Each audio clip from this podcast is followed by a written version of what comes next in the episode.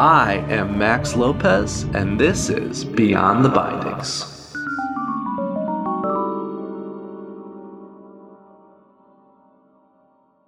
Welcome to episode one. Today I'm going to start out by covering one of my favorite authors of all time, if not really my favorite author, Stephen King. And we are going to start with his 1975 classic, Salem's Lot. So, this book was first published on October 17th, 1975. It is his second full length novel. It follows Carrie, which was published in 1974. And the next novel to come out after this was the 1977 classic The Shining. Now, Salem's Lot before we really get into the story and talking about some aspects of the story that I really enjoyed, I want to start by saying I have an incredible bias with Stephen King. The next two episodes after this will also feature Stephen King novels as well. I love him. I I have a giant bias for him. He is my favorite author of all time. So, I'm always going to recommend his book. So before I even start, I'm just going to go ahead and recommend this book for anybody who's interested in horror, sci fi, fantasy. Anybody who enjoys those genres is most likely going to enjoy Salem's Lot. Now, before I get started on this, I want to talk about Stephen King and a corner that I've read that he feels like he backed himself into specifically with this book, Salem's Lot. And that is being a horror writer. Now, if you were to ask anybody off the street what they think of Stephen King, they would say most likely say, "Oh, you know, the guy who who writes horror books. Like uh, like I've never read any of them, but you know, I've seen The Shining and Carrie, and uh, you know, maybe It, especially the made-for-TV It that came out in I believe the '90s, uh, which really scared me when I was a kid for sure." I don't think of him as a horror author. I know that he writes books that would be considered horror, and I know that most of uh, of America and people who read his books would consider him a horror author. But if you really look at sci-fi and fantasy as a whole, most science fiction and fantasy books have a pretty horror element in pretty big horror element involved in them. Um, even if you look at the Lord of the Rings, there's many parts of that story that are pretty scary. Um, for instance, Shelob the spider, who actually, which actually happens at the end of Two Towers. Um, in the books, in the movies, it doesn't happen to the end. It's just because of how he writes those stories in tandem um, in the Lord of the Rings. But so there are in Shelob's lair, very scary in the Lord of the Rings. Um, maybe not conventionally scary, but it, it, there is a horror aspect to that, and so. Stephen King, although backed into that horror, horror category, and without a doubt definitely has written some books that are 100% horror, I wouldn't consider him a full on horror writer. I, I, like to consider him more in like psychological thriller, um, sci-fi fantasy realm. Um, I don't know if you could really classify him in one particular genre. I think he kind of goes so far beyond, and, and this is all my opinion, goes so far beyond putting him into one box that I don't think I could ever label him that.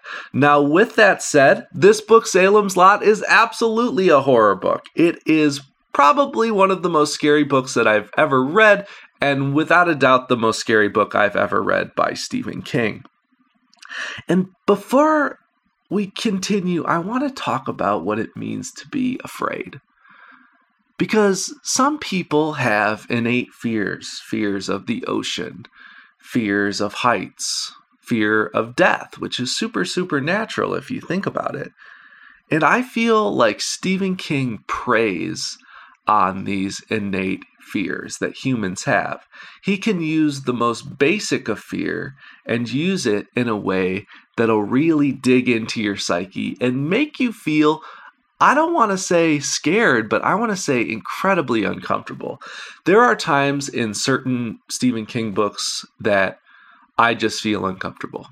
I'm not scared, but I feel uncomfortable. And it it's amazing that he's able to drag those feelings and those emotions out of you because it's something that you're creating in your mind as well and i think that's where a lot of the fear comes from is because it's not like watching a movie where it's like you see it coming or it's just it just looks scary. What's happening looks scary and this you're creating it in your head. So in a way it's almost easier to approach what what you're afraid of when you're reading it but at the same time it kind of like digs a little spot in your brain and and stays there and can stay there for quite a long time.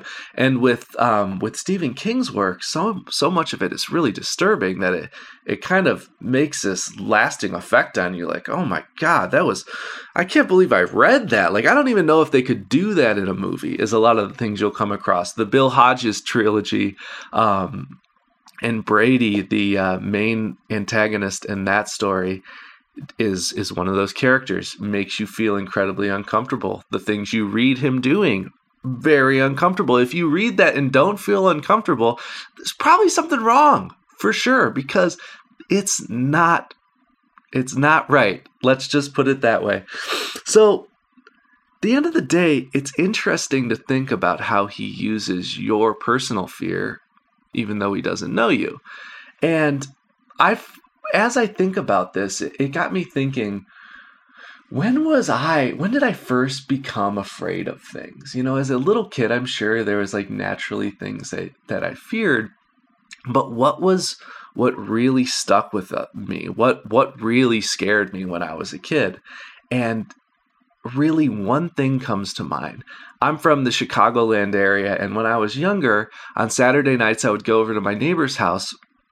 And later in the night, I think it didn't start till like 10 or midnight or something like that uh, on WGN there was a guy who hosted these horror movies, and it was he was called Svengoolie. I think he's probably around to some capacity, or at least I hope so, because he was responsible for scaring me when I was a kid. But he would play horror movies from the 70s and 80s, and so this would have been in the in the later 90s. I was probably seven or eight, and so I was over there and we were watching. Uh, we were we were waiting for Svengoolie to come on, and the first or I believe it actually was the second Nightmare on Elm Street movie.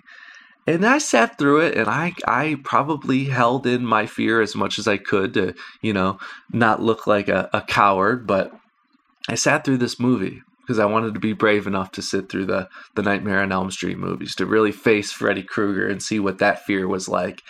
And it was a horrible horrible mistake because what I didn't realize was when I went home and was by myself, that's where Freddy got you. Freddy got you in your dreams. The one place I couldn't control, that was where Freddy could find you. And I found that fear very interesting. At the time, I didn't find it interesting at all. I found it horrifying. But looking back at that, I find it so interesting because it's preying on this thing, this part of your psyche, your dreams that you can't control. And now that I have such a, a fondness for Stephen King and have for many years, I see that that's that's like a, a plot device. It's an easy way to say, how can I get this person to kind of buy into this because this is something that they have to deal with. Now, in relation to this whole element of fear and the story of Salem's Lot, Salem's Lot is very specifically about vampires. It's about a about a vampire who moves into the town of Jerusalem's Lot. Um, obviously, nobody knows he's a vampire when he shows up, and and slowly the town starts to fall to to shit, basically because um, the vampire is starting to kind to you know having to feed on his prey and everything like that. So you could sit and think, well, you know, well, what's well, I get that the why that would be scary. You know, of course they're vampires, but the fear is not based around the vampire. The fear is based around how it takes over this town. And when we think about that, we're all from towns, whether they're big or small or city, we're all from towns. And we could see where that would be scary, where something could take over a town. And in this story, Jerusalem's lot is something is a is basically at least as far as I I perceive it is a is, is a town that's been infested by evil for a very very long time. And you get little bits of this throughout the story which is very interesting. But if you are into reading Stephen King short stories, you'll find that he actually has a short story called Jerusalem's Lot. And this short story takes place in, I believe, the 1800s. And it shows how the evil that has infested this, this area of the United States, which is in Maine, has actually been there for a really long time. And you know who knows how long it's been there before the events of even the short story of Jerusalem's lot. So it, it almost approaches this sense of evil being this sickness that can basically just like infest an area like a cancer and just grow and grow and grow. And evil will want to find its way to this cancer and feed off of it as well and use it. And that's what Barlow, the antagonist of Salem's Lot, the vampire, does in this story, which is really, really interesting.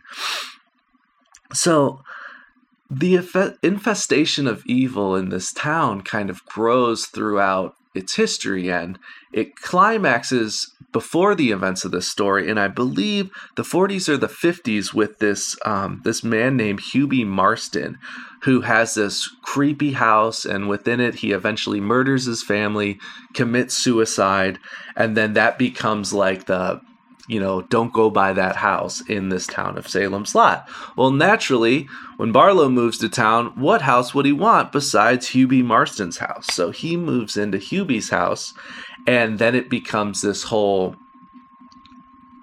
town gossip on these two guys who have moved in. And at the same time, Barlow and his his which you later found out find out is his familiar named Straker open up an antique furniture store which I found really hilarious because the town was like super excited about it.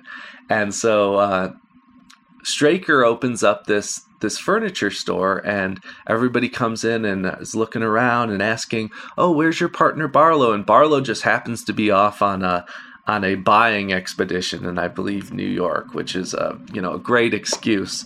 Turns out you know he's actually just a vampire chilling in his house because uh, they're not supposed to come out during the day, which you probably all know. Straker is his familiar. I am not super fond of of vampire stories. Um, I I watched the show True Blood when it was on HBO. I thought it was pretty ridiculous, but it definitely kept you entertained uh, I would never, I wouldn't touch the Twilight books. Uh, you know, I believe that vampires should at least have some strict rules, and those that that story, as far as I know, kind of um, goes against most of those rules. Um, at least the main one, which is they can't walk in the daylight, and certainly if they go in the daylight, they're not going to glow like a beautiful diamond, which I find absolutely ridiculous.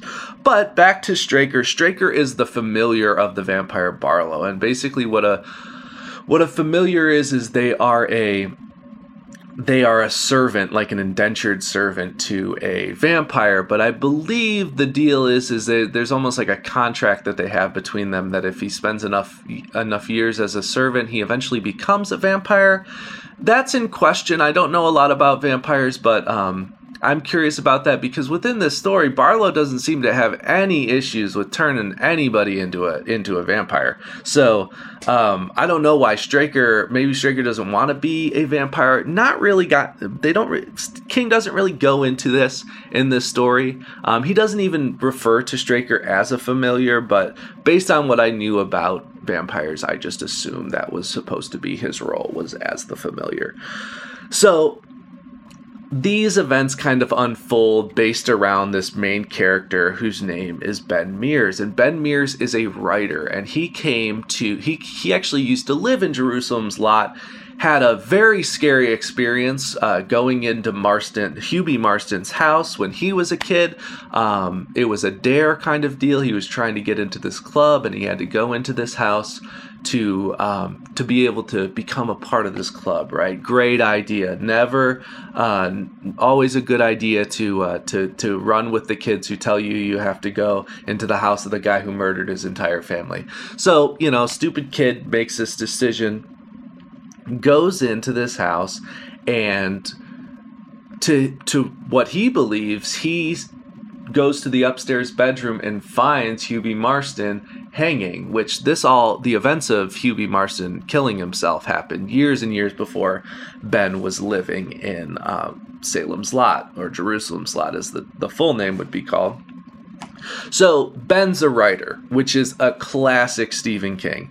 He I, I don't know if as a writer it's just kind of natural to um, include them as characters and stories, but um, there are a lot of them that he uses within his stories. For instance, um, Tommyknockers is ba- is uh, the two protagonists and one kind of an antagonist um, are writers in Tommyknockers. He, it's a common, uh, obviously, The Shining. Jack is a writer. It's a common theme he uses for characters, um, and I don't know if it's like a self-reflective thing. I think to a certain degree, especially with The Shining, it's a self-reflective thing, or if he just finds it, them as interesting characters.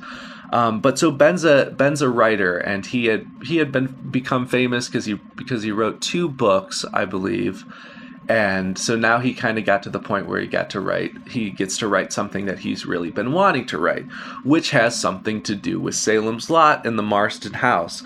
So as he moves back to salem lot salem's lot naturally barlow moves in right around the same time and he starts doing research and writing this story. Now, at the same time, he finds a love interest whose name is Susan Norton, they become uh, they become a thing over time to not to the uh, not to the liking of Susan's parents.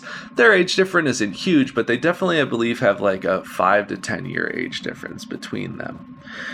While this is all going on, Ben befriends a local English teacher whose name is Matt Burke, who becomes one of my favorite characters in the story. And Ben, or uh, Matt Burke, Matt actually um, at some of the mo- some of the more scary moments of this book revolve around uh, experiences with Matt Burke. I'm not going to go into them in full detail because I will encourage anybody to read this story because it is super interesting and it is, like I said, it's scary. It, it, it it's worth reading just because of that. If you've always wanted to read a Stephen King book and always looked at him as a horror writer, this is the book to to read to to really get a lot of that horror aspect out of him. But so Matt Burke um, he is befriended by Ben, ends up uh, asking Ben as a writer to come speak to his English class. They become friends. Um, and then the plot kind of unfolds into this whole vampire drama, which is super, super interesting and uh, plays out in many different ways. Eventually, most of the town becomes vampires, which seems like a spoiler, but there are a lot of things that that go down in between, and that's basically just the basis of what the story is about. And this group of people, including Ben, Matt, Father Callahan, who plays a role towards the end of the story, Mark Petrie, and Susan are all kind of working together to stop this from happening and figuring out, out a way to defeat Barlow. Now, Father Callahan, I'm going to get into because I was so excited to have him back because this is his first appearance in a Stephen King book, but he actually plays a huge role in the fifth Dark Tower book, which is absolutely fantastic. And I've always loved him as a character, and it's kind of interesting to see and read his origin, especially because he's not the main character of the story. Um, you do get some point of view chapters for him towards the end, and a big portion of his his tale within this story is all about the questioning of his faith and his beliefs on whether or not he should really be a father. Is should he really be the person um, practicing this faith and and preaching it to you know his congregation? I suppose you could call them. And a lot plays out between him and Barlow that are that is super interesting and super fun to read into. So I highly recommend um, if you do decide to pick up this book to really pay a close attention to Father Callahan and a lot of the foreshadowing that goes on before a lot of the bigger events happen with him later on in the story. Now, the final person, uh, the final main person I want to talk about is Mark Petrie, who is a little boy who is just overall just a super big badass. Stephen King does such an amazing job at making uh, like kids from the ages like 8 to like 15 just super awesome in his stories. It is a great example of that. Um, the Shining is a great example of that. Doctor Sleep is a great example of that. He just, it's like super uplifting the way he writes them. And uh, it's really cool to see um, this, like, oh, like this. They don't have like a lot of the the melodrama that the adults have. They're kind of just like in it to do the right thing, and it's fun to see them to see their stories play out. And especially um, within this story because Mark Petrie is involved mainly because of a close friend of his is directly affected by Barlow. So it's cool to see how he kind of works up the courage to to face these fears that he has. The final character I want to talk about is Susan Norton. Now Susan, the reason I'm bringing her up is because King writes some really amazing, powerful female lead characters that are really, really well developed. And if we look at some of these characters in this story, the development of the characters isn't as serious as it is in other stories. Now, I don't expect it to be like The Stand, where there's this laundry list of protagonists and antagonists, and you're you're getting full, in depth um, development of how these characters became who they are um, where they're going to end up, why their choices are made, why they make mistakes, and how they're going to learn from those mistakes. That's not as built up in this story. And, and I think a lot of that revolves around the fact that this is his second book. It's amazing how how interesting and well written it is, even though it's just his second book. But I think later, like within a couple books from here is when King, especially with the stand, which only came out, I believe, in seventy eight or seventy nine. I don't have that um, that that as fact right off the top of my head, but I don't think character development was what he realized was going to be like a big focus of his. So, really, I would say the character that gets the most development is Ben Mears, um, which is really important as him being the main protagonist. But then he uses this interesting underdevelopment of the character of Barlow to kind of use this mystery of him to cre- create more of a fear and, and create like this illusion of who he really is and i found that i found that very well done although in other king books where you're starting to look at antagonists you're almost like dude I was in that guy's head, and that his head was not a place I should have been in the first place. Um, Brady and the Bill Hodges trilogy is an excellent example of this. So, Susan Norton, not a super developed female lead character, um, especially if you compare her to like Beverly Marsh from It, which is an incredibly well developed character, or even Holly Gibney from the Hodges trilogy, um, which Holly kind of takes a little bit to to develop over over the course of those three books. By the end of it, you're really you're really on her side as far as a character, and then especially when she's brought back um, in the outsider story, she's uh she she really is a, a, powerful female character that that is very interesting in her own right. So a little disappointed as far as that goes, but looking back at the whole story, the character development was just I I don't think a, a big part of his writing at the time. So overall, this story is scary. It's got it's a good introduction to how Stephen King writes his books. He goes back and forth between stories of what's happening amongst the entire town to individual stories like what's happening with Ben or what's happening with Susan or even towards the end what's happening with Father Callahan. So you get a, you get kind of a good perspective of what his writing is actually like and kind of sets you up whether or not you think you'd like some of his later books like The Stand or like It where there are these big stories that you really have to your mind around. So overall Salem's Lot is worth a read for somebody who's used to King's writing or somebody who's just getting interest interested in it.